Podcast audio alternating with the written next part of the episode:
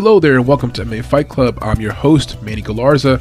Today we're going over PFL Challenger Series week number three, coming up on Friday, the Friday at 9 p.m. Eastern time. Only four bouts, so we're just talking about a few fights, not a full-blown card type of thing. If you watched week one and week two, definitely some mixed reactions from most fans, especially with the selection process. We'll talk about that throughout this breakdown. I thought the PFL kind of did some, let's just say, some sideways things. They came sideways at a few of those fighters that probably should have gotten contracts. Anyway, all four fights feature guys that you probably haven't heard of, with the exception of the main event, where you got Danilo Marquez, who is a former UFC fighter, fought just recently, like last year, against Jalton Almeida. And he went 2-2 in the UFC. Didn't do that bad, actually, but got let go, had another fight. Now here he is in here as a former lightweight, trying to get himself a contract as a heavyweight. So we'll talk about that dynamic and how maybe this change could be a good change or bad change. I don't know. We'll see what happens. But he's my pick, by the way, Danilo Marquez, to get the contract. And I believe the stars are aligning for him to get the contract, even including the kind of opponent he has. If he doesn't get it, I think my man Alton Meeks could be in the running. And then my third choice, if I had to select him in order as to who can get the contract, would probably default to Ross Hilton. Because if Ross Hilton were to win over Danilo Marquez, he would beat the guy that they're probably looking to take. And with Ross Hilton, he has some Bellator experience. Two guys in the card have former college football experience. I believe that would be Louis Sutherland and Hassan Graham. We'll get more into that when we get to their breakdowns. Let me get to some real quick matters here for you guys. Number one, Google Drive. If you're not on it with us already, get on it. It's free. Look down below. You click that link for the Google Drive page. You go there, you'll see folders where we have our breakdown notes for every fight that we're talking about on this card, for our UFC fights, Bellator fights, whatever card breakdowns we're doing. It's in Word format. Nice. You can download these Word documents 100% free. You can't mess anything up. You can't do any editing anyway. Basic information of the fighters, striking stats, pros and cons, whatever we could kind of put together. Like, for example, in a card like this, our breakdown sheet or our breakdown notes are fairly basic. They're pretty straightforward. Nonetheless, they're available for you absolutely free every day, 365, all year long. Go to our Google Drive, download our breakdown notes, or just look at them. If you're a capper, just compare your notes to ours. If you're just a casual fan, you can access them just for your casual fan, your betting needs. Maybe just like to do some casual reading. Whatever you want to use them for, they're there for you. Number two, everything you hear here is also available via podcast. Please subscribe to our podcast. So if you're on the move, you don't want to be flicking around with your phone and try to get the video going and stuff, pull up MMA Fight Club wherever you listen to your podcast. Look for our yellow and black logo with the fist, and you can listen to pretty much everything you hear here or see here on our YouTube page, on our podcast. One more thing, our Substack newsletter. If you haven't subscribed yet, what are you waiting for? Our Substack newsletter. And I'll tell you this, let me preface this first. I'm not a big newsletter guy myself, but I have a few that I'm subscribed to. It's usually like, you subscribe in the beginning and then it's like, okay, it's enough of it. Or they're sending you too much information. Start spamming you. We don't spam you. You'll get 1 to 2 emails per week with a message with the full card breakdown. Like, for example, this card here for PFL Challenger Series Week 3. If you want the written format, maybe you're traveling on the way to work, on the bus, on the train, whatever the commute is for you. Maybe, again, you like to do some reading. Sometimes you just want to let your ears get a rest. Well, we have this breakdown in written format. It's on our Substack newsletter. If you've never heard of Substack, really cool. Free format for you there. No paywall, no Patreon, no paying for anything here. So subscribe to our Substack newsletter. That one is really important. If you're going to subscribe to anything today, if you're going to get sold on anything I'm trying to sell you on this video, that's the one thing we really want you to do. Go down below in our description here on YouTube, look for that Substack newsletter link, go over there, subscribe. And for example, today at 9 a.m. this morning, at some point today, you're probably not hearing this at the same time that I'm recording it, but 9 a.m. this morning, the full card breakdown for UFC 284 will be released. And at 9 o'clock a.m., it arrives in the inbox of all of our subscribers. And there you go. You get your full card breakdown, written format. You can also go to the Substack website and read it there too, under our page or under our platform, whatever you want to call it. There's also an app, so you can use it on your phone. That's pretty dope. Full card breakdown will arrive at 9 o'clock a.m. this morning for UFC 284. Very detailed stats, the whole nine. Up to the moment, odds. In that newsletter, you'll have the link for the full card breakdown via video. A reminder, you can hear it on podcasts. And of course, a link and a reminder to access the Google Drive notes if you want to see the raw notes and the breakdown. So now that we've talked shop, are you guys ready to break down PFL Challenger Series week number 3? That little interlude was probably longer than this entire breakdown will be. We'll keep it short and sweet. There's not much to tell. One more thing, from a betting perspective, we noticed that in Pennsylvania, New York, and New Jersey, the last 2 weeks, they did not offer PFL. You could not bet on it using DraftKings. Not sure why that is. Will that trend continue? We'll see. Another trend actually to mention. One more thing. The late replacements, or replacements in general, are undefeated so far. Last week, Jackie Catalina, whatever her name is, Jackie Catalina, whatever, she came in as a replacement, got the win. Got the finish, actually. Week number 1, there were 2 replacements. They both won. There is a replacement on this card, and that replacement, I believe, is Pinson. So Pinson comes in as a replacement. Will that trend continue? And will we see the guy who's coming as replacement actually go ahead and get the W? Will we see someone get a decision win, get the contract, wink, wink, and other people who get a finish not get a contract? All right, enough talking. Let's jump into it, guys. Here we go. According to my current schedule, this should be the first fight on the card for PFL week number 3. All heavyweights, right? We've got Louis Sutherland versus Alton Meeks. Now, one common theme with all these fights: very little experience, level competition. Usually PFL, you tend to see big odds. For this week, we're going to chase a few dogs. In some cases, we have enough film to actually get a read. Some cases, we don't. In this case here, we do have just about enough film here. Mr. Meeks is 4-1 overall, and so is Louis. So both guys have 5 pro fights, same record. They're both listed at 6'3", but based upon my calculations, I think that Mr. Louis Sutherland's a little bit shorter than Alton Meeks.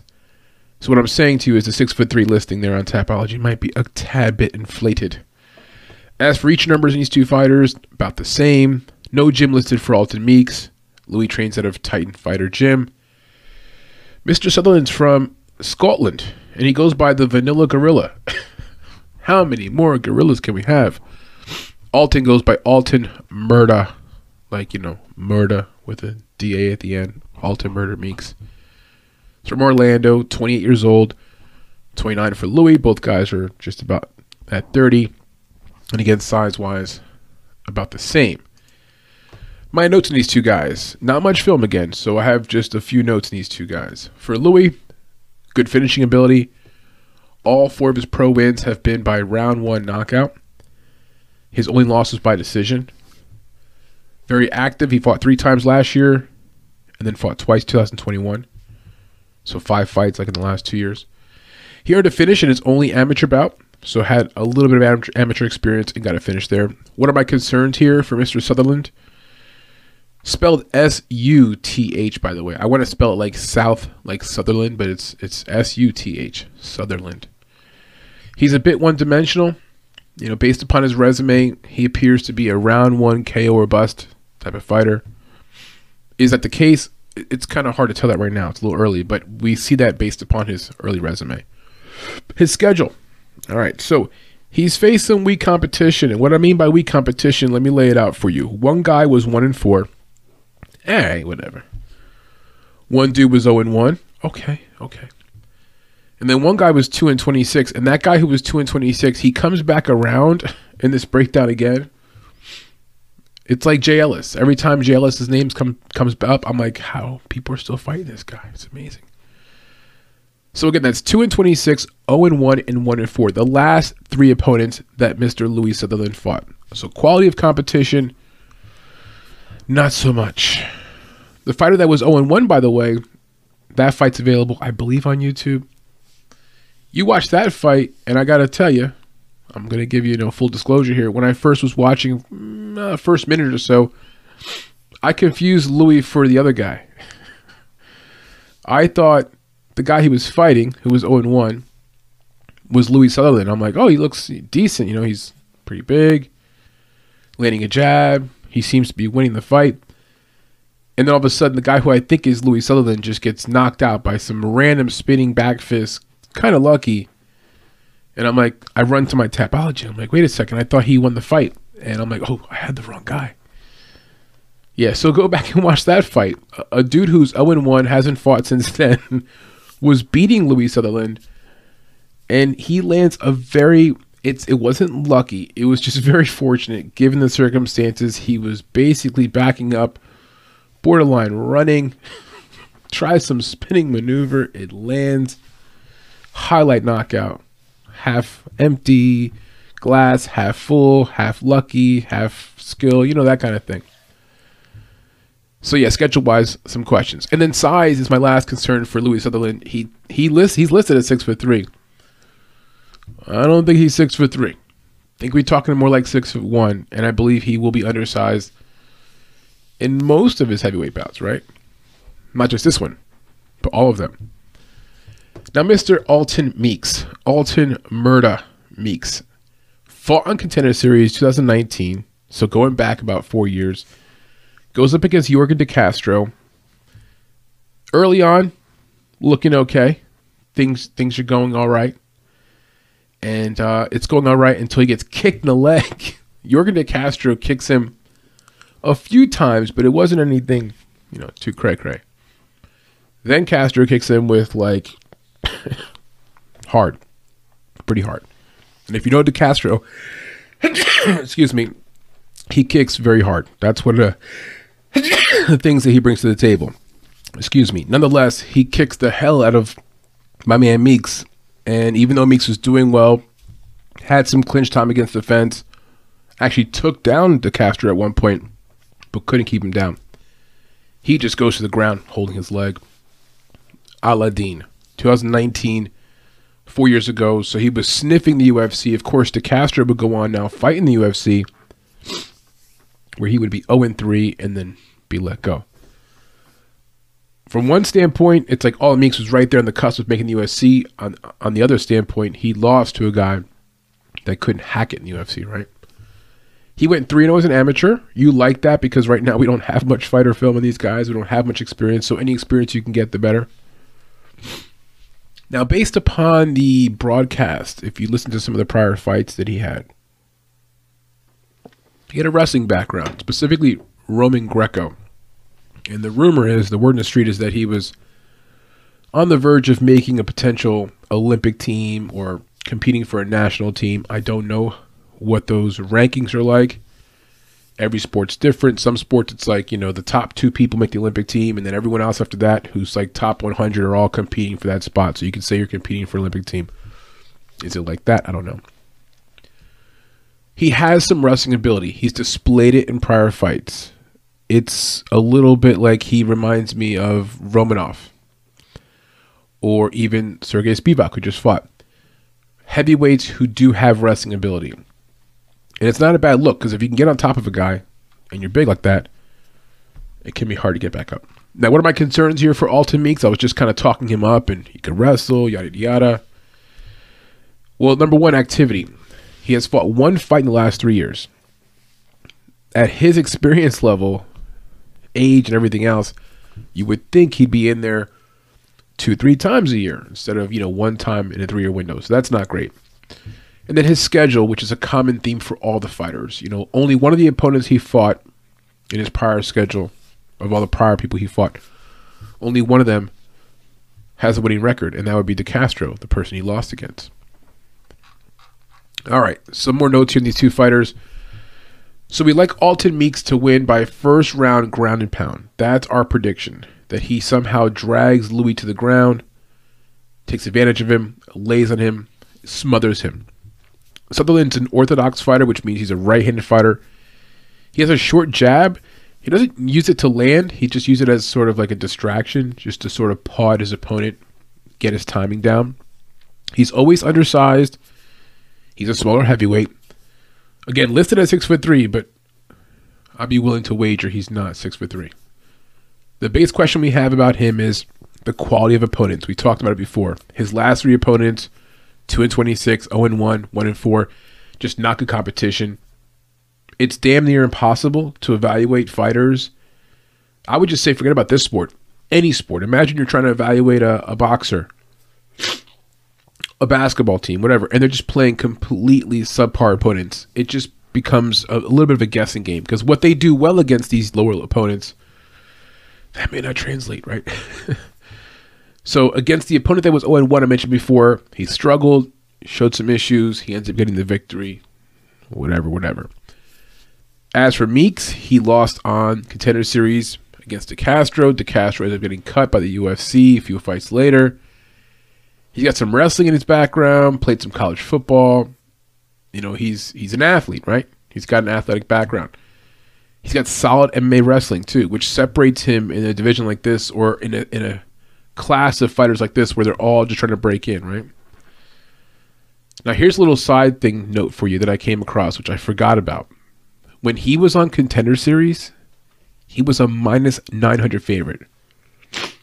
Yeah, minus 900 favorite when he lost against De Castro.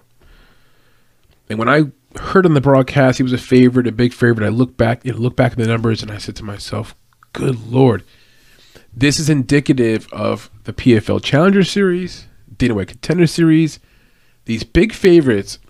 I think one thing I might want to start trying is, just as an experiment, is take a specific unit amount and bet that amount on all the dogs for every single Challenger Series. So let's just say you take $10, bet it on every single dog, and just see where you finish up at the end of the night. Something tells me if you play that strategy in the long haul, you might end up being plus money because so many of the dogs do lose. And in that case, yeah, Meeks was minus 900 favorite, gets finished in round number one. De Castro was like a plus 600 underdog in that spot. Kind of crazy, right? He did start the fight off well, though. He was starting to fight off good against De Castro until he got his leg kicked, and then that was all she wrote. So Meeks should have a size advantage over Sutherland. Meeks, if he can get in close and get his paws around Sutherland, he should be able to drag the fight to the ground. He'll be bigger, heavier, lay on top of him. Sutherland's going to have a hard time getting out from underneath of him if that happens. You know what I'm saying? We do not see the fight going the full distance. Now, consider this. A PFL contract's on the line. They both know that. I'd imagine a finish would be part of the requirement. Wink, wink. Get a contract. For Meeks, he's been in a situation before. He has this experience or this stress of, like, I've got to perform. I'm trying to earn a contract. Contender Series, right? Didn't get it done. So here's the second time for him. I think that experience will help him. He knows what's at stake. He understands the pressure, so on and so on. A decision win just may not cut it. So I'm just saying, between two heavyweights, they know what's on the line. We probably see a finish. I would imagine we see a finish in all four bouts on this card, actually. The contract winner needs to put on a dominant performance. So that's another part of it. A finish may not be enough. Let's say it's a late third round finish. It's boring. Both guys are kind of tired. It's sluggish. It may not be enough, right? So it needs to also be a very impressive finish, something that kind of gets the attention of the judges and the celebrity judges and Ray Seffo and so on and so on. Anyway, with all that said, there's pressure to finish the fight. I think that's why also the fight does not go full distance.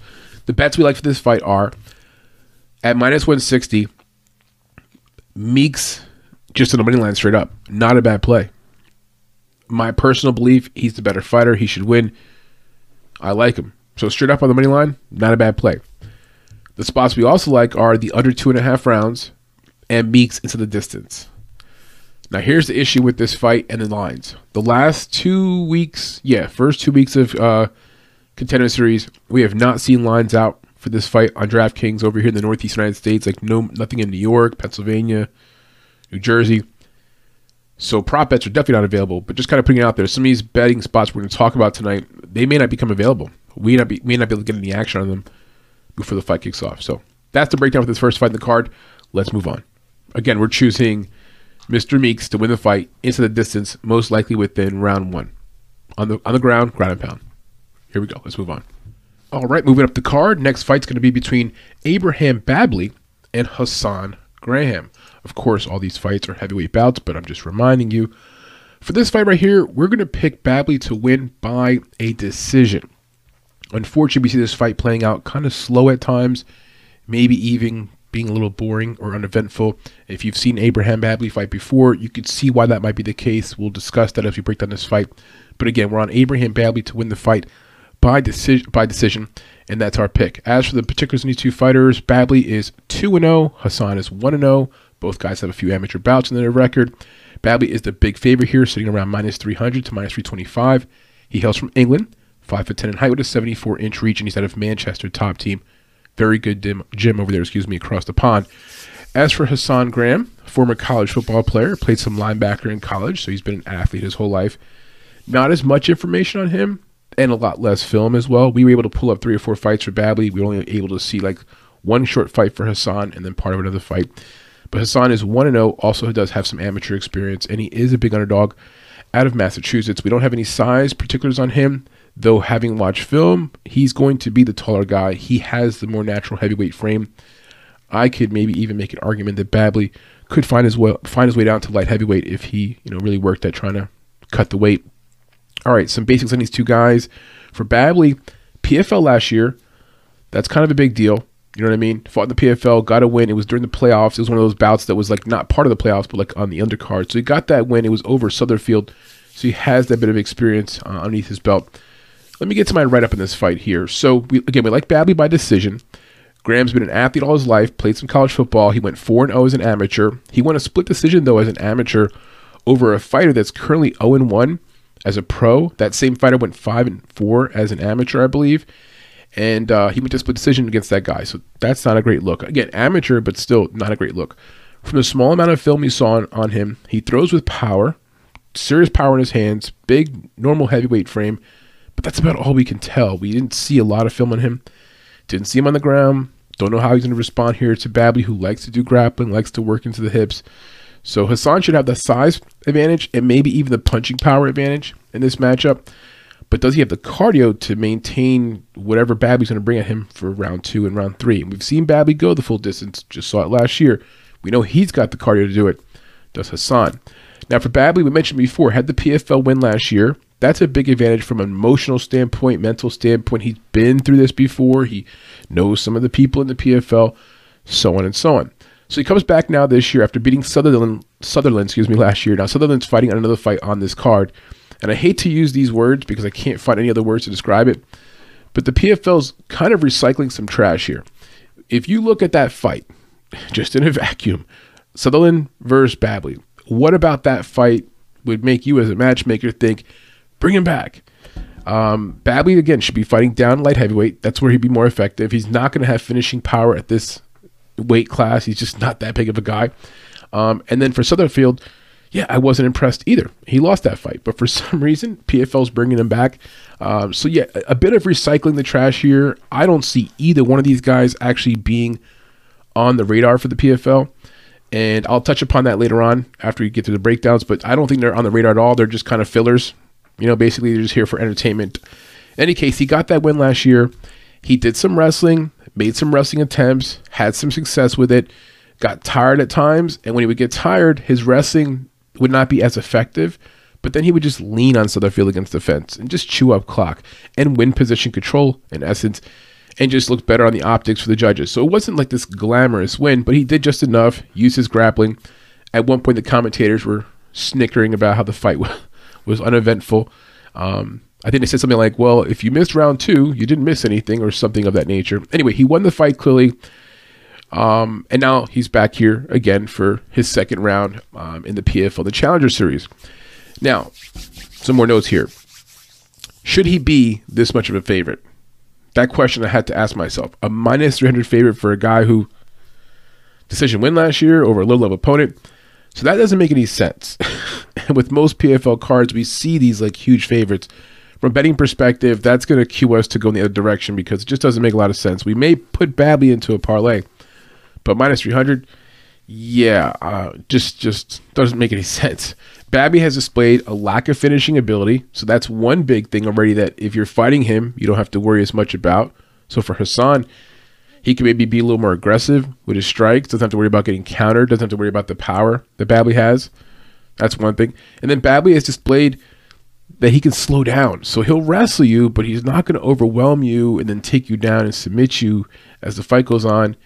You know, he sort of just uses grappling as a technique to eat up the clock, trip the time, and win position, not finish you, right? So we're going Babley to win the fight by a slow decision. Unfortunately, probably not going to be enough to get a contract, right? Wouldn't be enough. Any decisions on this card, I would imagine, for heavyweights shouldn't be enough to get a contract. But then again, you know, PFL going to do some PFL stuff. They did give out contracts the last 2 weeks to two fighters that had decisions while they had other fighters on the card that had finishes. You know, go figure. What are you going to do? The bets we like for this fight are Hassan on the money line at +250. And I'm hoping people keep putting money on Babley. Go ahead, do it. I don't get it. But +250, we're going to get a piece of that. Hassan by KO. Is that prop available yet? No, but when it does become available, we'll take a glance. And then Babley on the money line at -325, strictly as a one parlay piece to maybe a 2-3 legger that we'll do on this card. He's got the tools to win. Not going to be exciting. We'll see what happens here. I'm hoping that my analysis is a bit off. There is something called variance, and the variance could be like a 30-second knockout from Mr. Hassan. Could happen. It's heavyweights. Anything's possible. But based upon the recent track record, you can see why we kind of concluded why we could see round two, round three, and possibly even a decision win by Babley. That's your breakdown, guys. Let's move on to the next fight. All right, this next fight right here, I'm not really sure I'm even breaking down the right fight, and I'll explain to you why. There's been some changes, and changes are happening by the moment. It's 6:40 a.m. Eastern time on Wednesday, the week of the fight, at the time that I'm recording this video. And over the last 30 minutes or so, there's been a few changes. And I'm not sure which one reflects the actual final change. The fight was supposed to be Greg Velasco versus Vitor Resende. That was the originally scheduled bout. During the breakdown at some point in the middle of the night, like 5:30 or so in the morning, I see that the bout is canceled. And so I'm fishing around to see who's the replacement. But now I'm getting conflicting information. If you go to PFL's Twitter page, for example, recent tweets, they have a tweet there, the tweet that went out a day or so ago, with Resende fighting Pinson, okay? Not Greg Velasco fighting Vitor. But if you go on Tapology right now, it's got Greg Velasco fighting Isaiah Pinson. So is it Resende who's the person who's backed out the fight or can't make it, or is it Velasco? I'm not sure. What I can tell you is I spoke to a fighter 2 weeks ago. We did an interview with him that will be coming out soon. And he's from Brazil, and so is Resende. And he explained that there was troubles getting here. And so that was the reason why his fight, you know, ended up getting canceled. Velasco's an American fighter. He's based out of Jersey. It'd be easy for him to take a quick flight down to Orlando. So I don't imagine he's having any traveling issues. It would probably be Resende. But again, according to PFL right now, and a matter of fact, one more thing. Let's go to PFL's website and see what they currently have up there. I would imagine at this point right now, it's Wednesday morning. You know, they should be able to have this updated, right? So whatever's there now, I would imagine would have to be probably the expectation. Let's take a look at it. Thank you for your patience, guys. I know this turned more into like a podcast or a talk radio show instead of a breakdown, but I want to make sure we get it right. So right now, according to PFL's website, it's Resende versus Pinson. We'll do a little bit of a quasi-breakdown for both, okay? We'll start with the Isaiah Pinson versus Resende breakdown, okay? We'll compare those two guys. Not much information on this Vitor Resende guy. He's undefeated at 4-0. He is based out of American Top Team. I thought that was a huge, like, bonus. And a matter of fact, now that I'm bringing it up, I guess he's not having any traveling issues. He's not in Brazil, so that goes out the window. So Vitor, out of ATT, huge guy, 6'9" in height. If that's accurate, it's on Tapology. Doesn't mean it's accurate. 32 years old and change, so still quite young for the heavyweight division. And we'll have clearly a height and reach advantage. And if he's training, in fact, an American Top Team, undefeated prospect, he's around some good fighters. You imagine he's getting the work in. Okay, he's going to have the reach advantage here over Pinson. Let me look at Pinson's numbers right now. Pinson is, there's no reach number or height number on him, but I imagine he's not probably 6'9", right? So you imagine Vitor working from range, get his hands out there. I'm not sure how high the PFL is on Vitor. He is coming from a good gym. They've got other fighters in the PFL that are from that gym, so not sure. Maybe they know something about this guy that we don't know.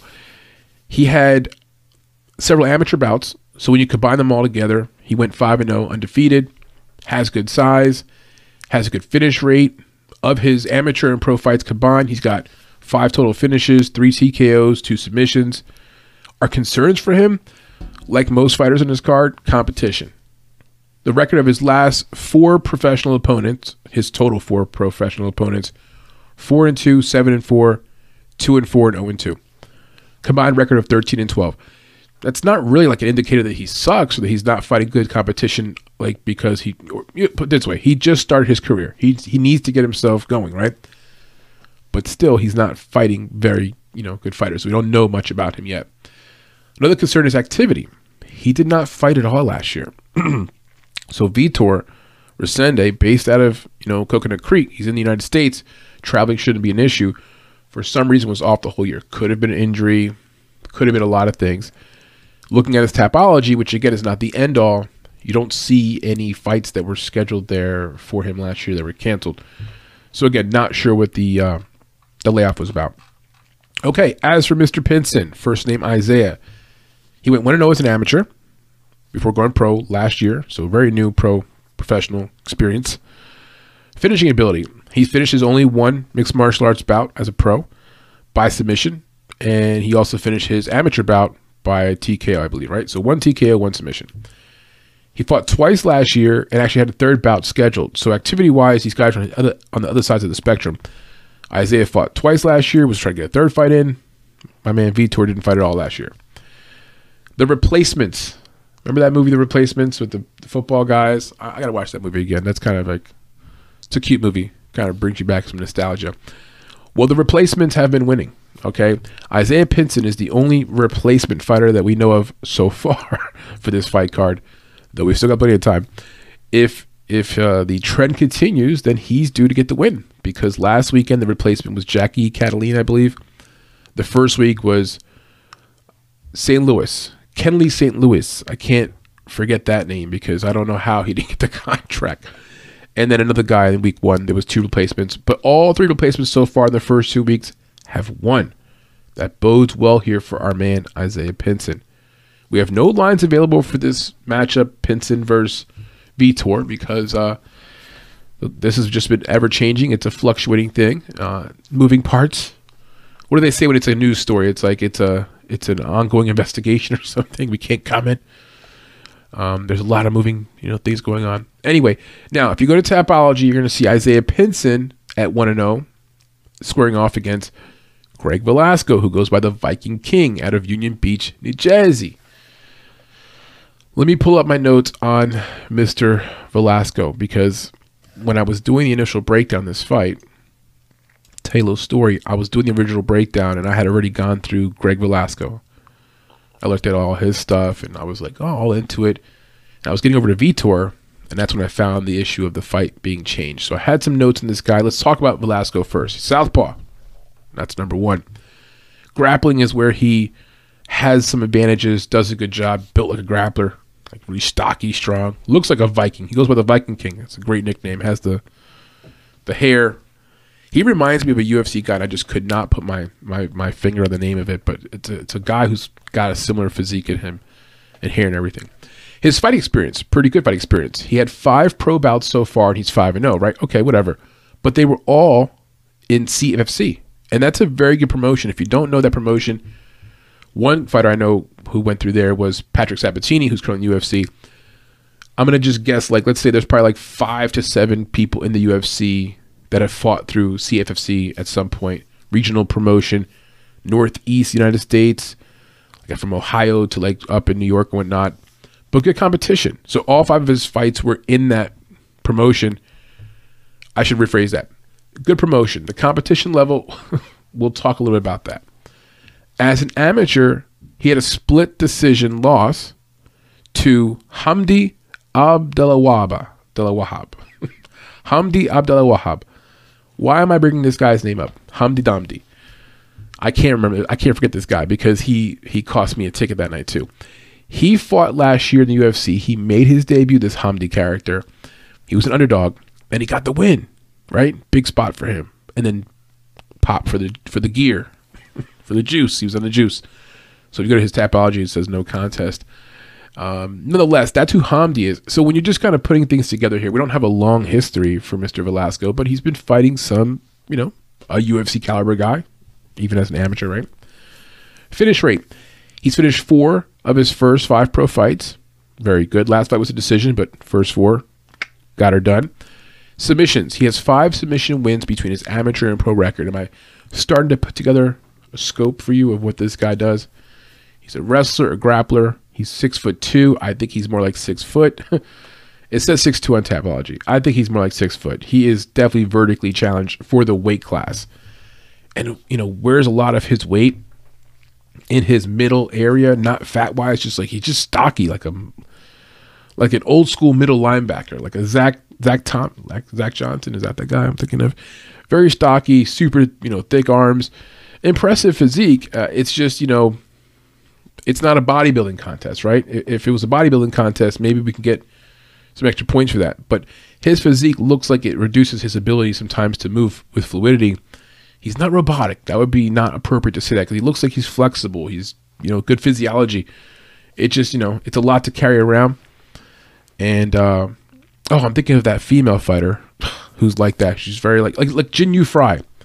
Like Jinh Yu Frey is, you know, she's not a bad fighter, but man, she's so bulky. She's so stocky and so strong. And he's got a little bit of that going on here. So, and again, I don't think he's 6'2". I'm willing to say he's no taller than 6'1.5", maybe, right? So those are your like particulars on Velasco. Oh, one more thing, the competition, right? So CFC, good promotion. Like I said, Northeast, pretty good fighters. But the fighters he was fighting in there, when I took a little deeper of a dive, I wasn't as impressed. Now, one guy was 9-7 overall. Okay, you know, another one was 1-2, 2-3, 3-5, 3-3. Combined record 18-20, and you know, again, early part of your career, you're going to be fighting people that tend to be not the best, hopefully, right? To give yourself some time to grow. Just putting in perspective, though, he hasn't fought amazing competition. And I think when you look at some of those fights and you put that in your head of like, well, these are lower level fighters, you know, I think you walk away at times feeling a little underwhelmed at what he's doing, how he gets a little fatigued looking, and just the overall product. It's a little bit raw. But Velasco, if he were to fight this fight, he has a good opportunity to win. I think he's going to do some grappling and have a chance against Vitor. Who are my picks to win? So let's do both fights. If Greg Velasco is going to fight Isaiah Pinson, I'm taking Pinson. If for no other reason, because I think Velasco has size limitations. I think that he's a one-trick pony. He's going to have to do some grappling. His striking is super raw. His arms are shorter. If Pinson has any kind of a distance game, striking game, kicking game, could win that battle. And heck, the replacement fighters have been winning. So I would go with Pinson over Velasco. Money line wise and betting wise, subscribe to our newsletter and you'll get the full tip sheet absolutely free. That gets to you 24 to 48 hours before the event. It arrives via the same email that you would receive if you got our newsletter. All run through Substack. So, like, we're not emailing you from our servers over here at MMA Fight Club. It goes all through Substack on a nice schedule. But anyway, we would give you the picks for this fight along with the lines and what's available. That would come out, you know, 24 to 48 hours before the event. We don't have those lines available now for this fight. But we would take Pinson in that matchup. Now, let's say it's going to be Pinson versus Resende. Okay? And we went over that breakdown a second ago. We went over Vitor Resende, which we have like nothing on it. We just know he's a really tall dude, training at a good gym, Brazilian, undefeated. Like, you know, he checks a few of the boxes, but that's all we have. And we have no film. So when it comes to a character like that, you know, there's not much to go off. But we're going to say that if Isaiah Pinson fights Vitor, Isaiah wins that fight too. Okay? All about the replacements here. So Isaiah Pinson, buddy, bring your gloves. Bring your A game. We're getting behind you. What will the lines look like? I'm going to imagine that no matter who Isaiah Pinson is going to be pitted against here, he'll come in as his underdog, right? Because he's a replacement. You know, he's got less experience. Greg Velasco's 5-0, Vitor's 4-0, and you got Isaiah with just one pro fight at 1-0. Let's say he's like plus 250, plus 300, plus whatever, anything in that range, great. We're taking a stab at it. If he comes in like plus 155, plus 175, he's still plus money. We might play it still. We just may not be as excited about it because it's not as much, you know, plus money. And it would also suggest that maybe he's better than what we know. He should come in here as a plus 255 to plus 275 underdog right off the rip, and then close around plus 300 to plus 350. That's what I expect to see happen. And we're going to play him because it's all about the replacements. So that's your breakdown for the Greg Velasco versus Isaiah Pinson and Isaiah Pinson versus Vitor Resende fight. We'll see what happens here, guys. You know, the PFL is going to PFL. Here's an example of it. Let's move on. Okay, last fight on the card, at least last fight according to this schedule. We're going to have Danilo Marquez versus Ross Hilton. Again, a heavyweight bout, 265 pounders. Marquez, you might recognize the name, is a former UFC fighter. We'll talk a little bit about that when we go over his background. I'll give you the pick right now to get out the way. We like Marquez to win the fight by submission. The reason why I chuckle is because I don't have a lot of confidence in him in this spot. There's some question marks. We're going to talk about them. But the official pick for those who have to move forward, Marquez by submission. All right, let's talk here more about these two fighters. So for Marquez, let's look at him first. Went 2-2 in the UFC before getting let go last year. Just last year. He lost to Almeida. Got kind of beat up by Almeida, but Almeida does that to people. That guy's a freak of nature. Now, in prior fights, the other three fights he fought in the UFC, lost by a knockout in round 3 to Kennedy Nzechukwu, was winning that fight. Was actually winning the first two rounds, and then obviously won the other two fights. So held his own from our standpoint in the UFC. And of course, the PFL wants former UFC guys, right? He'll need to use his grappling. That's where he gets most of his best work done. Backpacking guys, looking for submissions. He should have the grappling edge in this matchup, right? He's the much shorter, more compact guy from Brazil, has the, you know, jiu-jitsu background. Now, Ray Hilton will look to work at range. Marquez is going to have to close the distance and will have to work hard at it because Hilton's like 6'6" in height, very tall guy. In terms of the weight, I want to talk about this. So my man Marquez has been fighting at lightweight for more or less his entire career. He's moving up now to heavyweight. Just some theories for you. Is he moving up to heavyweight as part of a deal with the PFL? Like they were like, listen, we got enough light heavyweights. We need more heavyweights. If you make this move, we'll put you in a spot to win. You'll get the contract, give you a good opponent, so on and so on. And he's like, listen, you know what? If you have no room in light heavyweight right now, I'll take a crack at it. I'll give it a try. Here's the issue, though. He's a light heavyweight frame. He's not a heavyweight frame guy. And he will come in under that 265. How much? I'm going to guesstimate somewhere in the upper 220s. So I guess he comes in somewhere like around 220, 225 at the light end, upwards around 228, 229 on the high end. It's just a lot of weight because the guy he's fighting here is not a beefy guy, but Hilton's 6'6". He's got a heavyweight frame on him. So I just don't love this, and I just have a lot of questions like why make this move? Is it a contractual thing? You know, it just doesn't seem like the best move for him. But maybe he's got to deal with the PFL or something. I don't know. Just some question marks there for me. In terms of him being a former UFC fighter, do not discount that. The PFL, they have a marketing department. They understand. Biggest organization in the world, UFC. It matters, especially when it comes time to end of the night. They come to votes. They have to figure out who they're going to select. So I think if Marquez wins by decision or by TKO, great performance or not, I think he gets the contract. And I'm comparing this to last week, of course, when we saw Amanda Levi or Amanda Levy get a contract. She was in the main event. They were pumping her up ahead of time. She had a good fight. It was a close fight. You had other fighters on that card who got finishes and didn't get the contract. So I think Marquez has got a destiny to get the contract. Now, as for Ross Hilton, very athletic, especially for a tall guy, 6'6", good footwork, and pretty fast hands. Again, all within the context, this guy's a pretty big man. Hilton has a lot of experience, a lot more than most Challenger Series fighters have. When you look at these guys who are on the show, it's like 4-1, 2-1, 1-0, making their debut type of thing. Not this guy. Has about 18 total mixed martial arts fights under his belt. He went 1-1 in Bellator. He needs to drag the fight out to round 2 and 3. Marquez, early on, when he's full of energy, submission, you know, dangerous with submissions, that's when I believe Hilton will be at his, you know, biggest risk. He gets himself into round 2 or 3, works at range, manages his cardio, that's where we've seen Marquez have some problems, specifically the Kennedy Nzechukwu fight. I watched that fight. Round 1 and 2, you see that he gets the backpack, gets position control, gets down Nzechukwu, wins those 2 rounds. End of round 2, he makes a little strategic mistake, little lapse, excuse me, lapse in judgment, and gets tagged up. Slightly buzzed, but okay. Comes to the corner, comes back out round 3, and I guess he was still buzzed, gets tagged up. It's a fast stoppage. Didn't like the stoppage. It was on his feet, but he wasn't returning fire, got overwhelmed, and he looked a little fatigued as well. So I'm thinking, if you're a guy like, you know, Mr. Hilton here, take the fight to round 2, take the fight to round 3. Maybe you drop round 1 like Nzechukwu did, and you get backpack. I mean, heck, Nzechukwu dropped round 1 and 2. Round 3 comes back out, gets the finish.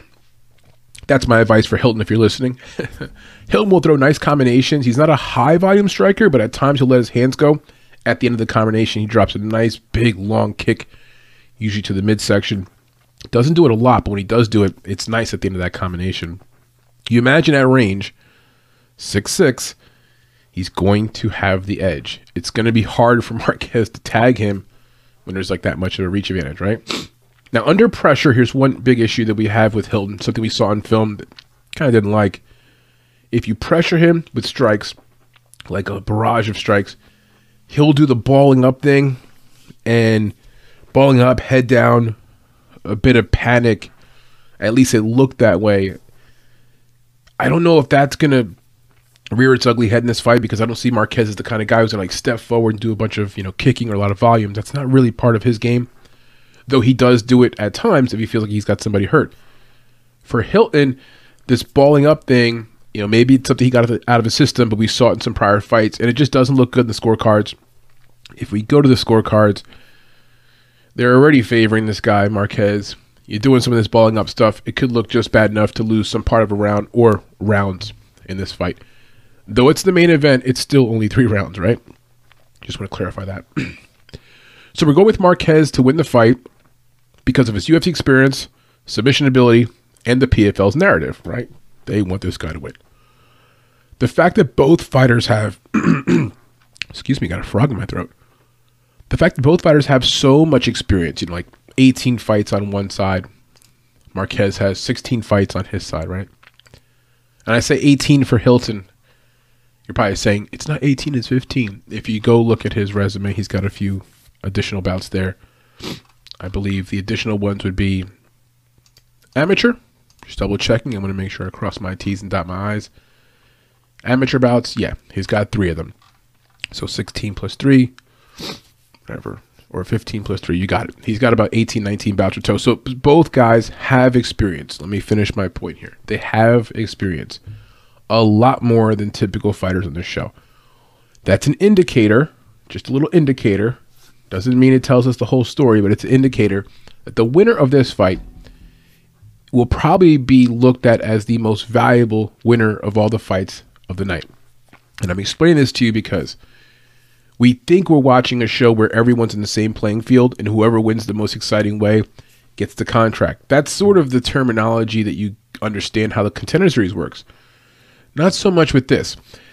It looks as if, and you could tell from the post-fight selection process when they're selecting who's they're going to take, the language is specific. Like, well, we think this fighter will, you know, we like the, you know, efforts of both, but for right now, we feel like this.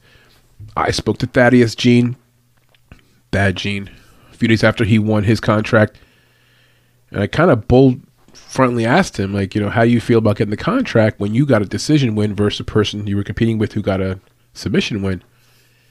Is it because you're more marketable? Is it your undefeated record? And he said, yeah. He said, there's a whole picture here. This is professional sports. Marketing and tickets, all this matters. And we thought that same way about Amanda Levi going into last week because she was the one who had the internet following. She submitted some men on the mat, you know, just kind of in the gym. It went viral. That's how she sort of got her claim, you know, to fame, got her name out there. Yeah, PFL is a business. They're running a business. So in this situation here, 2 fighters with a lot of experience, You imagine the winner of the fight, even if it's a super close decision and it goes, let's say, to Hilton, who PFL would rather get the other guy from the UFC, they still get Hilton, who is a former Bellator fighter. So we've got that in the resume. And a guy with a lot of experience. And they can rationalize and say, well, we're going to take Hilton over, let's just say, another guy here. Let's say this guy, Hassan Graham, former linebacker. He gets a knockout in his fight. But then main event, Hilton gets himself a split decision win. And the PFL comes out and fan vote is one way and the celebrity vote's another way. And we get the CEO coming out again, doing his thing and making a decision and probably saying something like, oh, you know, we've had a lot of good fights tonight. It's not a easy decision.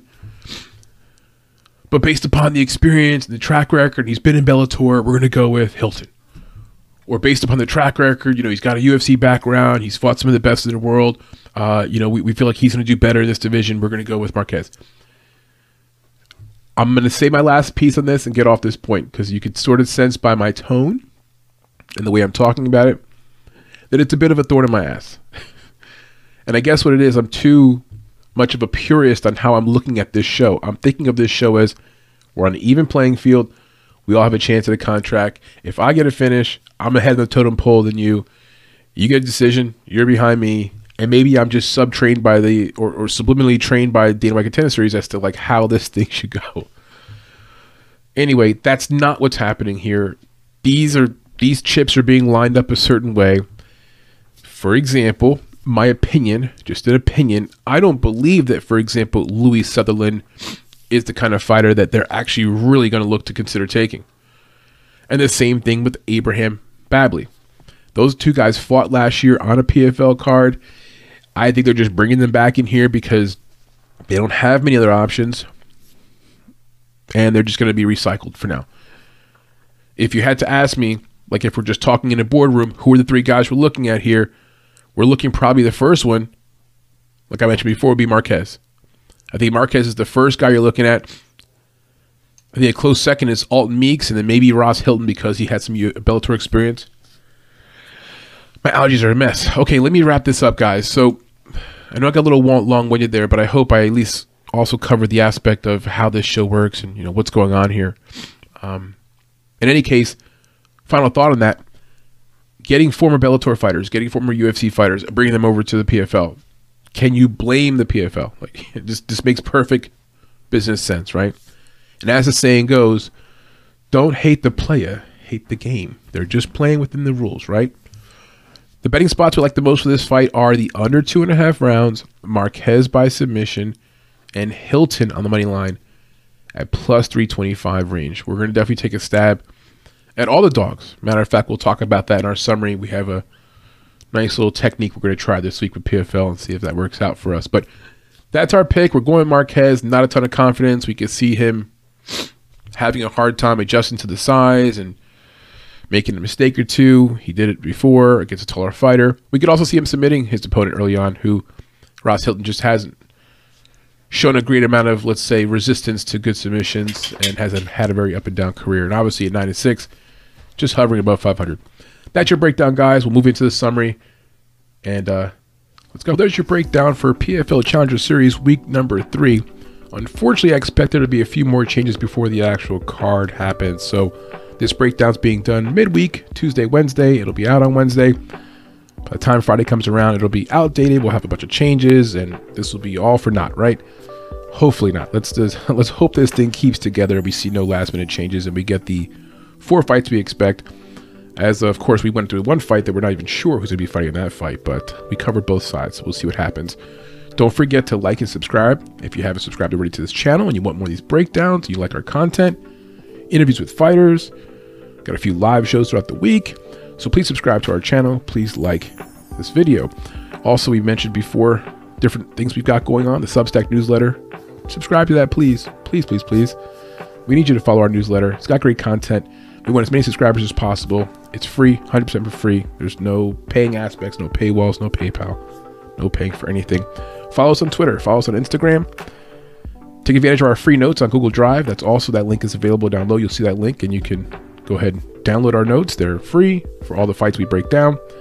We give you guys a written breakdown, newsletter, video breakdown like this, And then the last frontier is the podcast. So when you're laying down at nighttime, you just want to hear my soothing voice talk about mixed martial arts and give you the last little nuggets of information about the fights and the breakdowns. You can pop on the podcast. Wherever you listen to your podcast, just look up MMA Fight Club, look for our yellow and black logo, subscribe, add it to your library. Totally free. Free. Anyway, just a review of our picks for this card, or our quick pick segment, or swift pick segment, excuse me. We like Danilo Marquez in the main event to win by submission. Isaiah Pinson coming in on late notice, probably get to finish. We like Abraham Babley to win by decision, though Hassan Graham, the NFL player, former college football player, got some hands. We'll like what we see from him. We'll expect to see some effort, at least, right? And the first fight in the card, Louis Sutherland versus Alton Meeks. We like Meeks to get the win there by some kind of a ground and pound. So again, we like Meeks, Babley, Pinson, and Danilo Marquez. Those are your picks for Challenger Series, week number 3. Thank you for joining us, and we'll see you guys soon.